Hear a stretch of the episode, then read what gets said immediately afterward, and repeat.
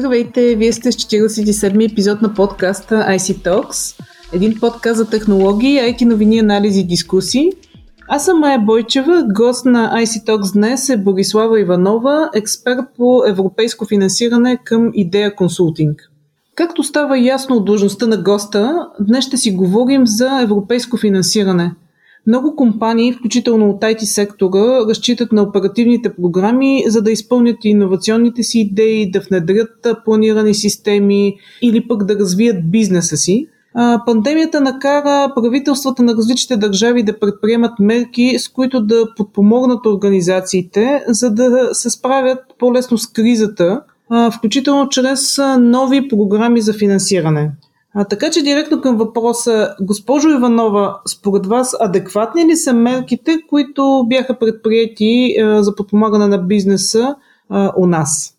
Здравейте, първо да кажа. Радвам се, че ще имаме възможността да поговорим малко по тази толкова наболяла тема. Лично моето мнение е, че мерките не са много адекватни. Ще кажа защо.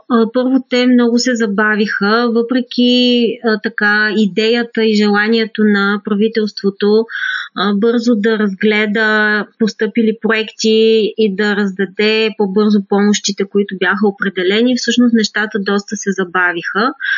Ще ви дам пример с процедурата, която беше през пролета за подпомагане на микро, малък и среден бизнес, когато бяха отпуснати по 10 000 лева за предприятията. Действително програмата беше с доста широк обхват. Можеха да кандидатстват буквално почти всички сектори, но друг е въпросът доколко ефективна беше тази помощ, защото за едно микропредприятие 10 000 лева може да са действително от полза, пак зависи много от вида на бизнеса, но примерно за малките, особено за средните предприятия, това буквално не доведе до никаква помощ за тях, защото разходите им на месец са в пъти в пъти повече. За момента, пък от друга страна, няма някакви други програми, които от тогава до момента да са активизирани говоря като програми за безвъзмезни помощи, защото нали, 60 на 40 и другите мерки за тях не мога много да кажа. Имаше идея за две програми, които бяха публикувани за обществено обсъждане, но в последствие беше взето решение да не бъдат обявявани, а парите да се насочат за друго подпомагане на последствията от коронавируса. Така че лично за мен много се говори, по-малко всъщност са реалните действия, които и парите, които стигат до бизнеса. А какво се случва с популярните за бизнеса и в частност за IT сектора процедури? И какви са другите възможности за финансиране, от които могат да се възползват сега и през следващата година компаниите? Ами, за съжаление, в момента всичко е доста хаотично, ако мога така да кажа. Всъщност, Имаше план през тази календарна година да бъдат обявени две процедури. Едната беше за внедряване на иновации в предприятията, където и IT сектора е допустим за участие. Всъщност самата една от областите, които са приоритетни за програмата за иновация е точно са ИКТ услугите. А, но тази процедура беше отворена и в последствие затворена няколко дни преди крайния ти срок, тъй като парите бяха взети за справяне с последствията с коронавирус. Съответно, бяхме получили уверение от Министерство на економиката, че ще направят всичко възможно програмата отново да бъде обявена, но това до момента не се е случило. А, имаше още една интересна програма за дигитализация на бизнеса, а, която също доста чакана беше от а, всички фирми.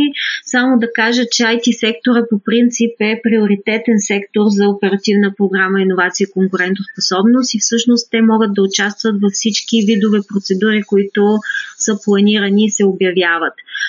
съответно, дигитализацията за този сектор беше интересна и от гледна точка на това, че те самите можеха да кандидатстват и от гледна точка на това, че могат да изпълняват проекти на фирми, които са одобрени от други сектори. Тази процедура обаче също не беше отворена и както виждаме вече декември е преполовен, очевидно няма да стартира. Това, което виждаме като възможност, като официална информация, която е публикувана на сайта на Министерство на економиката, е, че чрез инструмента React.eu, който се договори в Брюксел преди а, няколко месеца, ще се опитат да пуснат пари за а, тази така наречена дигитализация и евентуално за някоя процедура за а, закупуване на оборудване от секторите, които са допустими по оперативната програма. Това най-вероятно обаче ще се случи през следващата календарна година, но кога точно ще се случи в какъв вид, все още нямаме никаква яснота. Тоест всички процедури, които бяха планирани, са замразени на този етап, така ли? Точно така, да. А имате ли наблюдение сега по-активно ли компаниите търсят възможности за финансиране или не? Определено интереса наистина е много голям а, тъй като всички фирми по веригата, независимо дали са в IT сектора или са в търговия или където и да се обърна, всъщност постоянно а, ни се обаждат а, компании, които търсят начин а, за някаква безвъзмезна помощ, било то за да се справят с а, пораженията, които нанесе коронавируса върху економиката, било за да развиват своите стратегически инвестиционни цели можем да предложим много малко неща, тъй като, както казах, програмите постоянно се спират, обявява се нещо, после се замразява. Хаоса и в тази част, както и в държавата като цяло, всъщност е доста голям. А, така че търсене има, желание има от фирмите да участват, просто възможностите за момента са малко неясни и а, много се надявам през следващата година наистина да се отпушат а, възможностите, защото а, има много фирми, които а, не, не са чак толкова пострадали. Те си имат своите инвестиционни планове, искат да развиват а, бизнеса си с европейски средства, но всъщност за момента а, няма възможности, които, от които те да се възползват. Добре, и още един интересен въпрос. Отрази ли се и как пандемията на изпълнението на проектите, които вече са в ход? Ами имаше много притеснения дали фирмите ще успеят да изпълнят проектите си, защото а, не знам доколко и вашите слушатели са запознати, че всъщност преди един европейски проект фирмите финансират разходите, за които са одобрени и едва след като управляващи орган ги провери и ги верифицират, тогава се изплащат сумите. Което означава, че фирмите трябва да разполагат с финансов ресурс, било то чрез кредити или собствени средства, което всъщност при едно намаляване на работата се отразява и за вземането на кредити, за отделянето на собствен ресурс. А, така че затруднение определено имаше и всъщност това, което повече притеснява бенефициентите е, че те са поели определени ангажименти с, чрез така наречения бизнес план, който се подготвя доста голяма част от процедурите на етап кандидатстване. Всъщност тяхното притеснение е дали сега в резултат на цялата тази економическа криза те ще могат да изпълнят обещанията, които са дали за приходи от продажби за определено ниво на разходите. Много се надяват част от тях управляващият орган да прояви разбиране и да, да прояви някаква гъвкавост, така че да не са толкова големи санкциите, ако не се изпълнят тези прогнози. Но за сега нямаме индикации, че такава гъвкавост ще бъде проявена. А, така че това определено си е притеснително за изпълнителите на проекти. Да поговорим малко и за стартъпите. Знаем, че те доста трудно намират финансиране и това е болна тема за тях. Как могат да намерят такова финансиране, за да развият своите идеи в един успешен бизнес?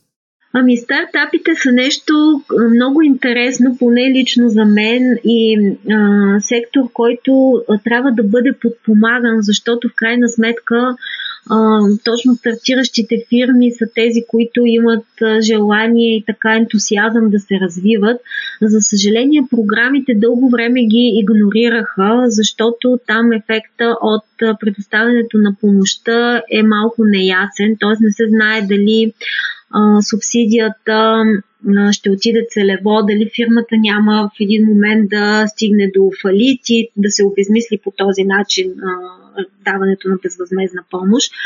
А, така че за стартапите имаше доскоро само една а, възможна процедура за финансиране и тя беше за стартиращи иновативни предприятия, т.е. трябваше да има някакъв иновативен продукт или услуга, за да може да се кандидатства.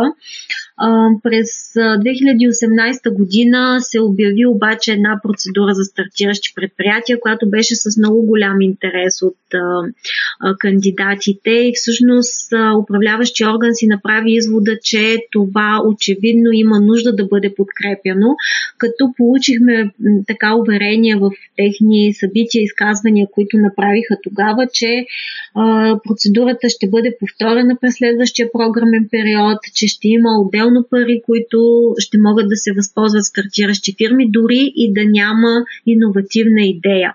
Защото иновациите по принцип те са акцент, а, така че ако иновацията попада в областите на иновация, пак казвам, една от тях е точно и като услугите, тогава те могат да кандидатстват. Въпросът е по-скоро, ако си по-традиционна стартираща фирма, дали можеш да участваш.